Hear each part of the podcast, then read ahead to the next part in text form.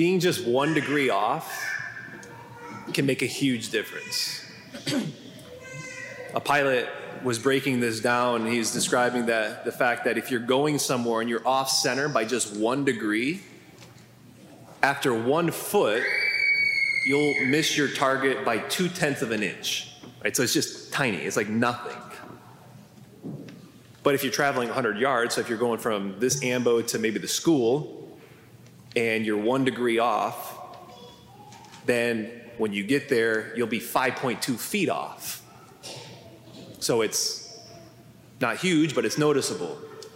If you're taking off on a plane from San Francisco to Washington, D.C., and you're one degree off, by the time you get to Washington, D.C., you'll notice that you'll be 42.6 miles off from D.C.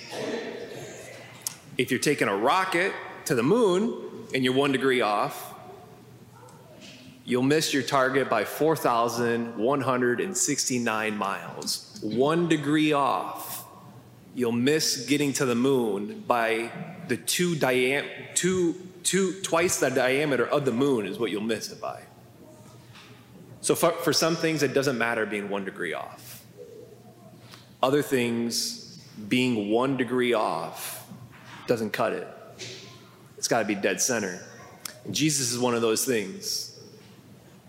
He has to be dead center. He demands, he requires us to put him dead center in our lives and in our hearts. And so this weekend we celebrate the solemnity of Corpus Christi. So just like the Eucharistic revival, the church is taking three years to highlight the importance of the true presence of Jesus in the Eucharist. Every year, the church gives us this weekend, Corpus Christi, to highlight the importance of Jesus in the Eucharist. And so for today, what I want to do is I want to look at the centrality of the Eucharist and then us making a couple adjustments. So, first, the centrality of the Eucharist. The center of the Catholic faith is the Eucharist. Why? Why is the Eucharist the center of the Catholic faith? I think you can get to the answer by just two words Jesus Christ. Jesus, the Eucharist is the center of the Catholic faith because, because the Eucharist is Jesus, and Jesus is the center of the Catholic faith. And it's, you know, it's always been the center of the gathering, the worship, is communion, the Eucharist. You know, I've shared with you even uh, a few uh, a month ago about that when I was in college, I struggled with different aspects of the Catholic faith. It got all the way to the point of my junior year in college. I told my parents I can't be Catholic anymore. Number of the church's teaching, where I was just like it didn't make sense. I didn't believe it. Uh, among those most um, strongly was the Eucharist, because I knew it was held as such importance in the church, and I knew what the church believed, but I didn't believe it, and I struggled with it. And as I began to, to look into it more and to study in, in the midst of this, as I was challenged, I was actually challenged by Father Burke to do this. And as I looked in, one of the first places turning is like, well, what did Jesus say? And as we heard our gospel today, Jesus' words in John 6, he says, Whoever eats my flesh and drinks my blood has eternal life.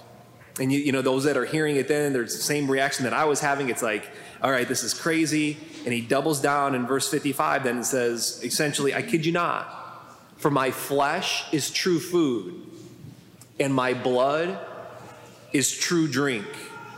And he goes on and saying, This is how you remain in me. This is how you become in communion with me.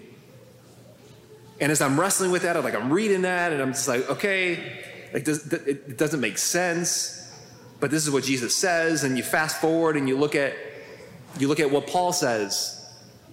You know what, what he wrote in the year about 50. We hear that in our second reading today, First Corinthians.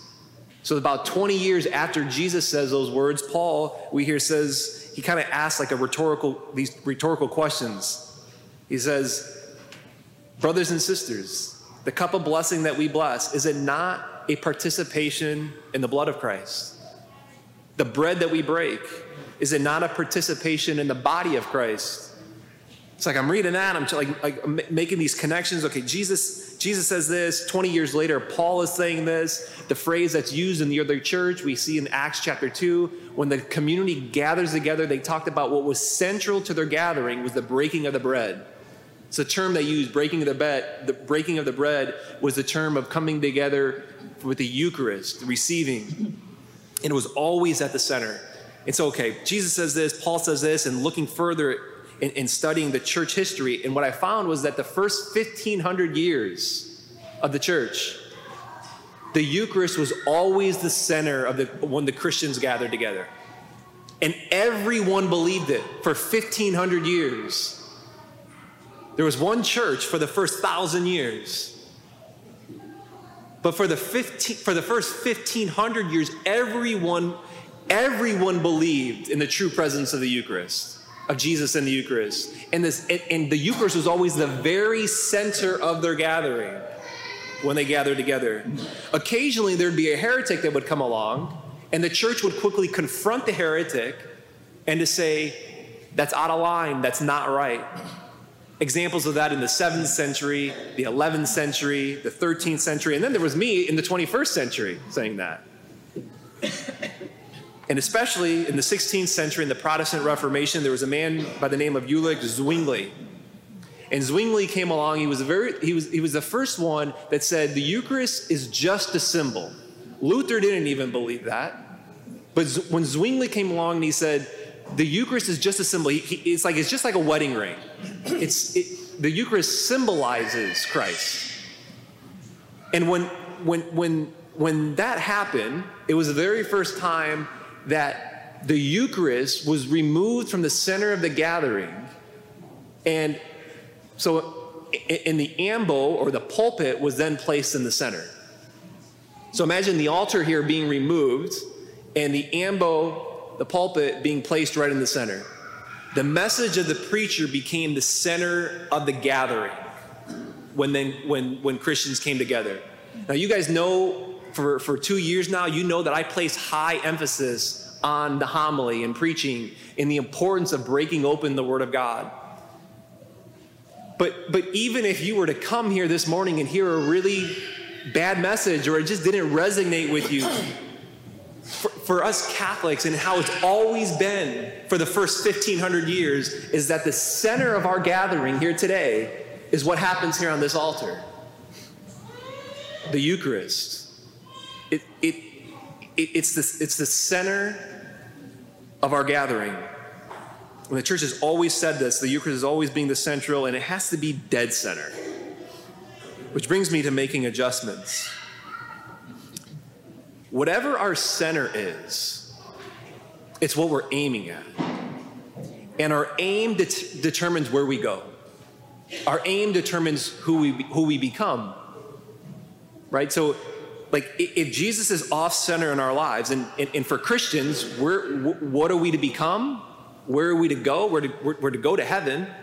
And, the, and what we're to become was we're to become like Christ. And so if Jesus is off center, and the center is the thing that that, that guides us. It, it's where we go, it's our aim.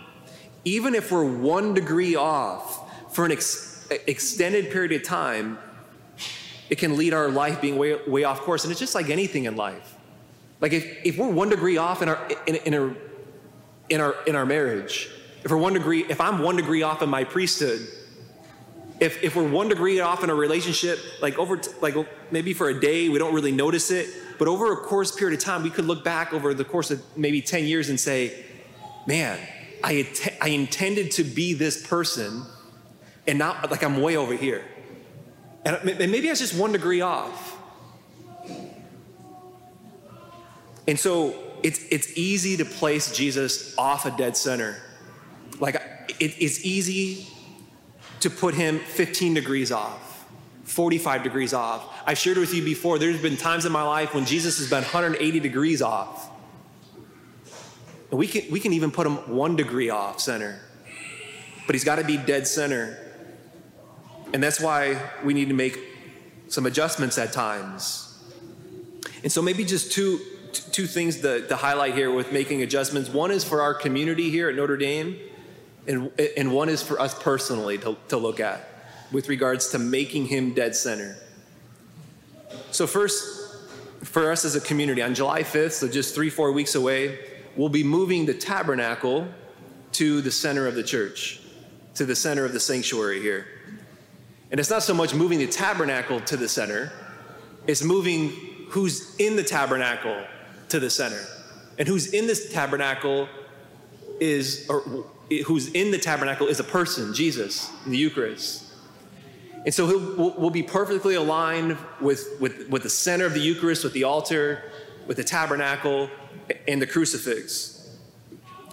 We, we, we talked about, we took a whole preaching series on just where we're at in the course of the 2,000 years of church history, of an unprecedented time of awareness, of belief, of Jesus' presence in the Eucharist.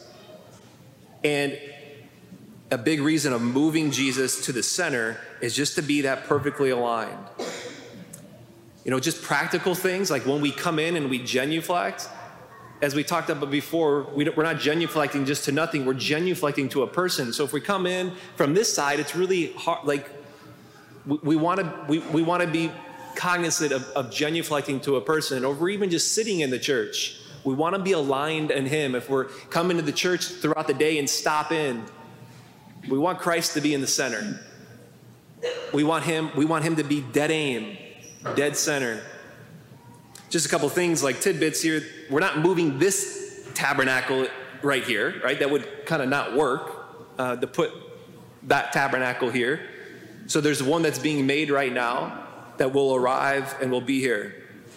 It won't change or affect the adoration chapel on the other side. We will repurpose this tabernacle now where it will, it will be opened up all the time and made into a triptych. And there's an art piece being commissioned right now of the Blessed Mother holding the child Jesus with six different scenes from Jesus' life. And the last tidbit I don't need to, I don't need to ask you for any money to do it, okay? It's all, it's already been all taken care of, okay, by two generous um, people, two generous families, the whole project. Putting Jesus in the center of this church shows the priority of this church. And the priority of this church is Jesus and the Eucharist. Secondly, just personally, maybe a personal adjustment. For this week for us, just just check.